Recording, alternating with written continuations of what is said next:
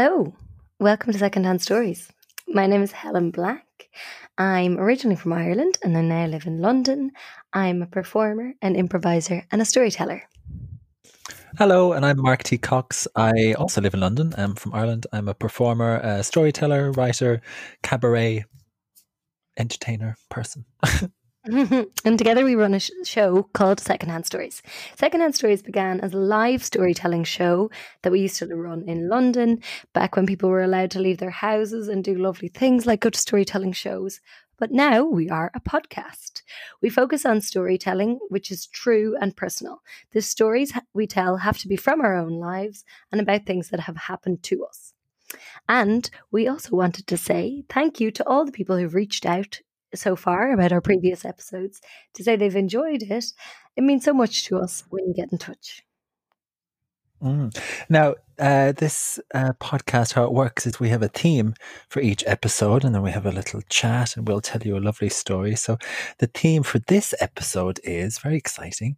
Um, it's accidents, and we'll be talking about accidents that we've had, accidents that we've witnessed, maybe accidents that we've caused, um, maybe ones that we've run away from, all kinds of things. So, Helen, you tell us: Are you accident prone? Have you any? Um, uh, I think, yeah. Well, I think I'm quite clumsy. Like I knock over things um, a lot, um, but I don't get myself into. I don't hurt myself that often. Although a couple of years ago, I was trying to spread butter on uh, a bread roll, and I, it either was in the fridge and I didn't know it was in the fridge, or it, I thought it was in the fridge and wasn't in the fridge. But anyway, I applied too much pressure, and I just sliced open my hand with a butter knife, and oh, I had no. to get it glued back together that was probably the most. That was the last time I had to go to hospital with a um, injury. yeah, I should have known better. it's ridiculous. I was really embarrassed telling people. Are you accident prone? I've been good so far. No, the last couple of years, I've kind of so uh, in your life. not gotten into much trouble. When I was younger, when I was like in my twenties and I was drunk all the time, um, mm. I fell over a lot. I fell over one night um, in college, I was running around campus chasing my friend Vicky, who stole my hat, and I was very upset. And so I ran around trying to find her, um, and I fell on my face and completely burst open my face, and had to be brought down to the A and E in St Vincent's Hospital. And I was very drunk and delirious from the shock and everything. And I, I, was sitting in the the like little station where the nurse was seeing to me, and she said, "And now, Mark, we're going to we're going to just take a quick look at your pupils."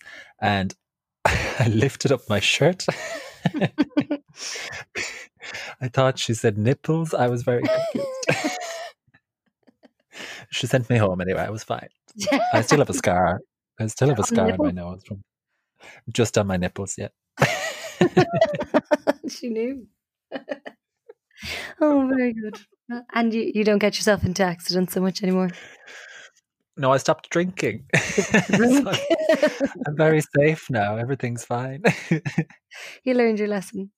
Um, are you going to kick us off today, Mark? Have you a story prepared? I have a story prepared. Um, and my story, because I was thinking about all of these things and lots of stories about falling over and, and accidents and, and kind of injuries. Um, but my story is actually um, an accident in the workplace. Um, now, it's nothing gruesome, it's nothing horrific. It's actually quite a small and simple little accident, but an easy mistake to make. And at the time, it was an accident which could have lost me my job, it could have ruined my life, um, or so I believed at the time. So this was a few years ago. This was back when I was living in Dublin and I had a selection of officey kind of admin jobs before I moved to London.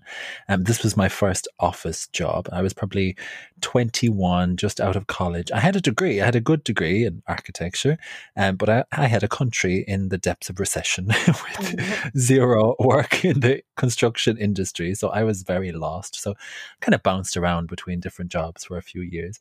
And somehow I ended up in this particular office. And I won't give too much detail of what this office was, um, but it was part of a very large institution, a state institution with thousands of staff, which meant that everything was very, very formal and processes and forms and systems were very complex and certain things were very rigid, which is understandable. Anyone who's worked in a government or a big institutional job will know these things are very um, very rigid and the general kind of environment was very formal way too formal really for what we were doing and i had to wear a shirt and a tie and the ladies had to wear um, office appropriate tops or blouses, which I was always very jealous of because the ladies had um, so much room for variety. I thought, I thought, what would happen if I came in one day in an office appropriate top or a blouse? But anyway, I got the job and my role was receptionist. Now, up until that point, I would have always assumed that receptionists do absolutely nothing. I thought they just swing around in a chair and just answer the phone and have a very, very cushy number. Um, but now, now I understand the receptionist has sometimes the most complicated job in the whole office. It's really hard because everybody expects you to know a little bit about absolutely everything that's going on. And in the first few weeks, I found I was just wrong all the time. Everything I did was wrong. Deliveries would come in and I would leave them in the wrong place because there was about five different parcel deposit stations across the office floor.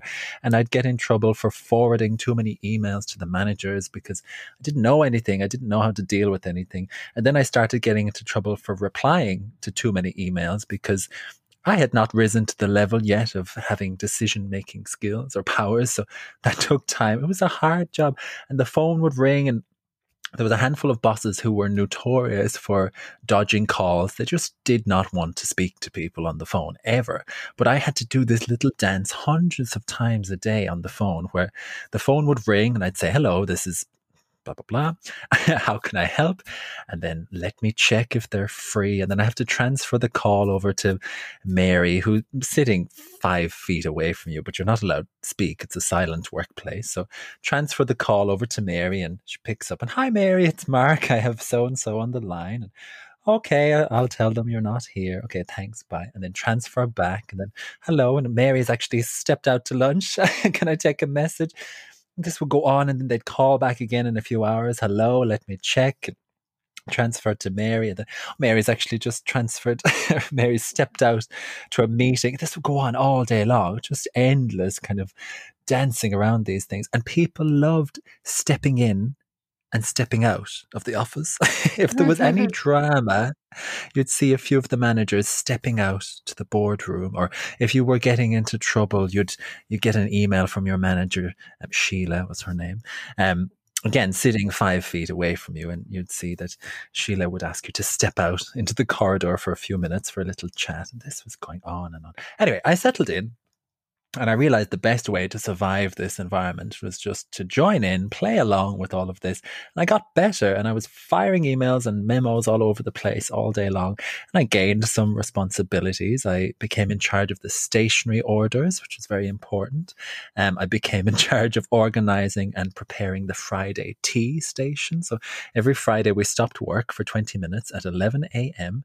Um, to stand in a big circle and have tea and very uncomfortable group small talk for a few minutes. And my job was to prepare the cups and all the bits and then wheel this trolley through the office, announcing to everybody that it was time for the Friday tea. I, I wanted to kill myself many times, but I got used to it. And finally, I was given responsibility for looking after the photocopier.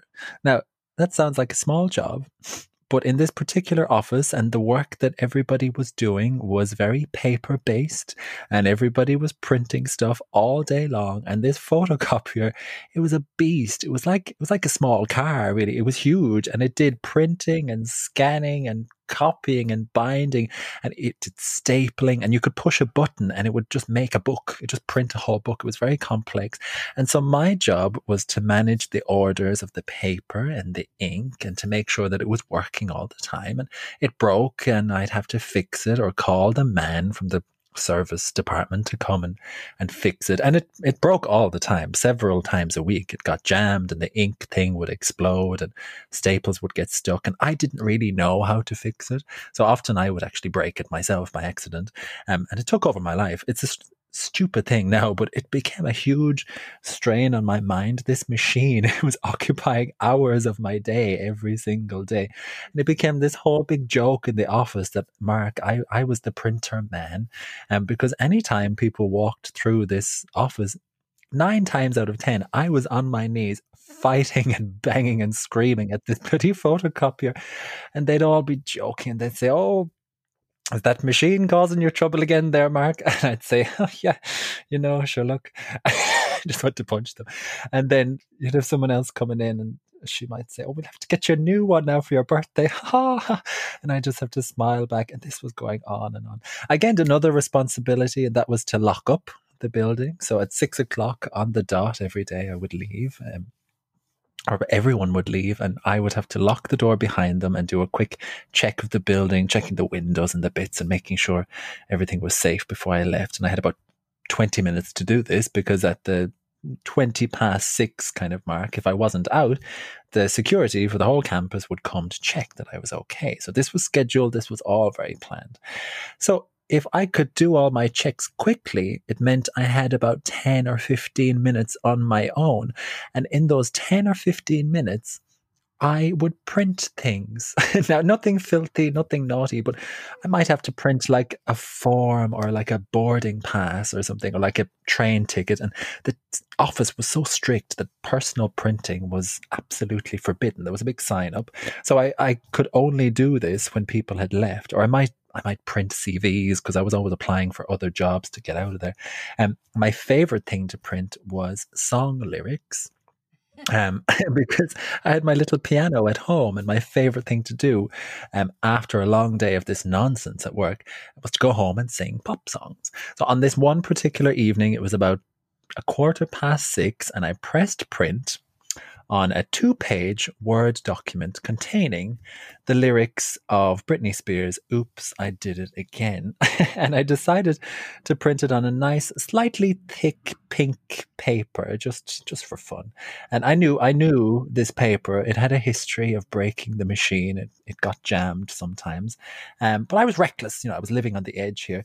So I pressed print, page one came out, and then bang, beep, beep, beep, and silence. The machine died. I stayed calm. I had been through this before. I opened it up and I found the jammed page and I pulled it out and I, I reset everything and uh, pressed go. And then out came page one again. And then another one and then another one, and then about 20 copies of verse one of Britney Spears. Oops, I did it again. We're flying out, slow and steady, but it wouldn't stop. And I started to panic. I switched it off and I cancelled the job on the computer and I waited a minute. And then I restarted everything and off it goes again. This time double sided. I didn't even tell it to be double sided. I was mm-hmm. distraught. And it sounds so stupid now, but the rules were so strict and my life was so consumed by this job. I thought this is going to be the end of my life. If they find out, I will never work again. And then knock on the window. It's 20 past six. Here's the security guard waiting for me to leave. And the machine is still going about 45, maybe 50 copies now of Britney Spears. Oops, I did it again, or all over the office floor. So I just plugged out the machine and I gathered up all the paper and I shoved them in my bag and I ran out the door. And that night, I didn't sleep a wink. I was so scared. Mm-hmm. and I thought about phoning my boss. I thought about maybe explaining the accident and I thought I thought about running away. I thought about never going to work again. I felt so sick. I broke this expensive machine. I'm going to be fired. I'm done. That's it. My life is over. The next morning, I got up super early to try and be the first to arrive and I was on the bus to work and I felt so sick. I was so worried. I got in the door and I popped my bag on the desk, and a few people had already settled in to work. Those people who like to get in early and just bash through a few emails before they start work, uh, something I'll never fully understand. Anyway, before I could get a chance to go check the machine, over comes my manager, Sheila, and she said, Mark, I wonder could we step into the corridor for a minute? I just wanted to die. I thought, this is it. I'm fired. Mm-hmm. And so mm-hmm. Sheila brought me to the corridor and she said, Mark, I just wanted to touch base about the photocopier. And my eyes just started to well up, and I was about to fall on the ground and start begging for forgiveness. And Sheila said, I have some great news. I wanted to tell you for weeks, but I didn't want to ruin the surprise.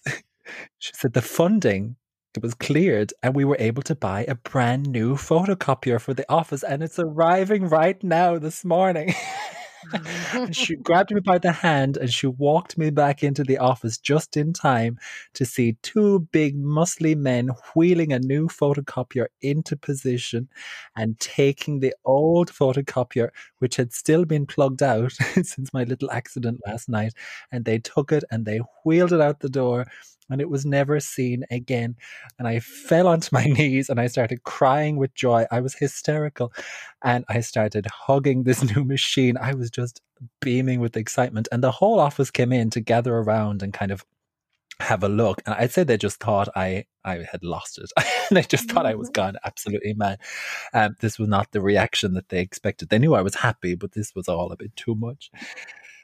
And everyone went back to their seats, and I learned never, ever to print Britney Spears lyrics in the workplace ever again. oh. That's my story. oh, I've, I've been there. I can, I can identify with all these things. It's always when you're printing inappropriate things that the, the photocopier stops working or. Oh my God, the chaos, the terror. I remember I, I used to work in a school one day a week, and uh, one time, so I had to get all my printing done in that one day a week. One time, a teacher uh, just coming in with a boarding pass because I'd obviously done two by accident, and just oh, leaving no. it on my desk and being like, "I think that was for you. It was in the printer," and I was like, "Oh, oh god." Everyone does it. Like it just everyone does it, but you're not allowed. State like money as well. Taxpayers. Listen, don't tell, don't tell the taxpayer. Taxpayers' money. Oh my god. Oh. Will now, I tell you a little you a story? story myself? I have, have you a nice one too? I have a nice one. Yeah, yeah, yeah. Another tell distressing us. one. My little accident. Okay, so when I was in my early twenties, I lived in Abu Dhabi for two years. So I was a primary school teacher over there. I'm still a primary school teacher sometimes, but I was teaching primary school over there. And the rules, as you uh, can imagine, um, are quite strict about what you can and you can't wear. And generally, when you're at school, especially, um, you'd have to be covered like up to your neck and down to your ankles, as well as having long sleeves all the way to your wrists. Because, and then just for modesty reasons. And then because of the heat, the clothes would always kind of be a light material. So you might wear like a light cotton, but not too clingy.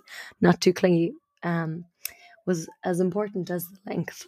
But you kind of got a feel for what you could and couldn't wear um, pretty soon after living there. So then one day I was asked to go to a teaching conference. Um, and I was delighted about this because I got the day out of the classroom and I, I'd go to anything for the day out of the classroom. And it was on in this local hotel. And because everything in Abu Dhabi is fancy, it was the conference was kind of laid out more like a wedding. Um, I, there was definitely like flowers and um, there was white table tablecloths on circular tables and chairs with white seat covers. So I was wearing a long grey dress, uh, which kind of went all the way down to my ankles, and a short white cardigan. I was at the conference with my teacher friend Susan, and it was about using language in the classroom. So, like how to get the children speaking more when they're learning English. And there's about 200 people at the session, and the person running it was an Irish teaching consultant who I had met once or twice before. So the conference was quite dull and I was happy enough because I wasn't at school. But while I was sitting there listening to the man, Michael, the teaching consultant, speaking, I just got this feeling that I was like, I just got my period. I just got my period. So I was a bit panicky eh, because I had this quite light dress on. And so I kind of did a little scoot off the um, side of the chair and kind of raised my legs slightly and realized my worst fears had come true or and I had perioded through the grey dress onto the white chair. I was like, oh, no. fuck. So I decided I'll get up and I'll go to the bathroom. So as I stood up, I put, took my bag from the ground and put it on the chair. And at the same moment, the Irish guy, Michael, had asked the audience if anyone would volunteer to, demonstrate a game based around the language experience approach. So, unfortunately, at that moment, I decided to stand up and um, Michael asked for a volunteer. And what was doubly unfortunate was that Michael knew my name. So he said, Any volunteers? Anyone? Oh, brilliant. Helen, yeah, come on up. And I was like, No, fuck, no, no, I can't. I can't come up. But I felt like I couldn't say no. And I grabbed my friend's hand and I was like, Give me your cardigan. Because she had a long black cardigan on, my friend. And she just looked at me like I was absolutely mad. And she was like, and I was like, give me your cardigan. And you could see I was kind of starting to cry. And she just started to take it off and she just didn't really know why. And I was like, Susan, I'm coming period. And she was like, okay, but like, I don't really understand what this has to do with the cardigan. And then I dragged her by the arm and I pulled her up to the stage as well. And we were up there on the stage with about 10 of us volunteering to do this, whatever game he had arranged. And he had arranged the chairs into two circles an inner circle where the seats were pointing outwards, and an outer circle where the chairs were facing in. And each chair was kind of facing another chair. So Michael told us all to sit down in a chair, and I kind of perched on the edge of one of the chairs in the outer circle. And Michael then told us this game this is a game to maximize the time students spend speaking to each other when they're learning a new language, and each person in the game will get an opportunity to speak at least five, to at least five new people, and then the people in the mid in the outer circle will rotate. He said it's a bit like speed dating. So I, in the outer circle, was going to have to move five times to five new white circles. So I looked at Susan and I was like, uh, this is it. I'm going to cry now. And I had uh, barely half an arse cheek on the chair. I was kind of hovering. And Michael says, you can decide if you want to be good listeners or bad listeners because we're all pretending to act like students. He's like, you can be a good listener or a bad listener. You can be a good student or a bad student. And he he told us um, then that we had to speak to our vol- our fellow volunteers, our partners about like our hometowns or our hobbies or whatever you speak about when you're learning a language. And I could just not concentrate at all about whatever this girl that was talking to me was saying. And after the game was finished, Michael said to the audience, um, uh, do you do you think these people um, demonstrating the game? Uh, do you think they were acting as good listeners or bad listeners? And this American woman put her hand up and she said, Oh, I think that lady in the grey dress was a very bad listener. She didn't face her partner at all. She was barely sitting on the chair. And then my friend Susan was looking at me and she was like, Were you barely sitting on the chair? Were you? I was like, I can't cope with this. But eventually, after moving and moving and moving and moving, and the just a game I just thought would never end, um, I eventually was allowed to go back to my seat. And I'm heading towards the table, kind of at the back of this conference room. And then I see that there are two women sitting, chatting. One of them is on the seat where I had put my bag. I moved my bag onto the chair. And she sees me coming and stands up, like, oh, sorry, like I took your seat. And I tried to kind of, as quick as I could, swoop into the seat. So as she got up, I went down. And my manager at the time held onto my arm and she was like, Oh, Helen, I wouldn't sit back down there. I think that lady just had her period. and I said, Ew. Oh, I thought it would never end, Mark. you said that dirty thing. I was like, gross. Period. Walked out. oh my god, the terror. the terror, yeah. How many people were watching? How many people were in the audience? 200, I'd say. 200 I would just collapse on the floor. But uh, yeah, I mean, that's how I felt. And then I was like, well, I'm so close to tears, like tears of embarrassment. It's like, when's it gonna end? When's it gonna end? Oh my god! And the heat. yeah. I went I home just- to my housemate that night, and I was like, okay, something happened to me today. I think it was funny, but I'm not able to laugh about it yet. but in years to come, I'll have an award-winning winning podcast. yeah, exactly. This will be an award-winning episode of a podcast. She'll say, "What's a podcast?" Because they haven't been oh, I feel Oh. so sorry for you. Oh my god! Well, you came out of it all right. okay, in the end, yeah, oh, the poor woman who took the seat. yeah. Oh dear. Bless. No. Oh, them all. oh um, God, that was not what I was expecting. like, where's this conference? going? oh, well, Oh, it's good that we can look back and laugh now. this Isn't is that it, yeah. I enjoyed this episode. That's good. That's it. We're we're all finished now. Um, we'll be back with more episodes again soon. We might have a special guest. Um, we've had one guest so far. We might have another one again in the future. But that's all for today. Yeah, and get in touch. Um, we loved hearing from you, and uh, some people saying that they empathized with being a frigid. A lot of frigids out there, Mark. Um, Lots of them. I heard that. Uh, send us your stories. Tell us uh, if you'd like to share any of your stories. Get us online at Secondhand Stories and find us individually. I'm Helen Black and Mark is Mark T. Cox. And that's all from us. That's it. See you soon. Bye bye. Bye. Bye. Bye. Bye.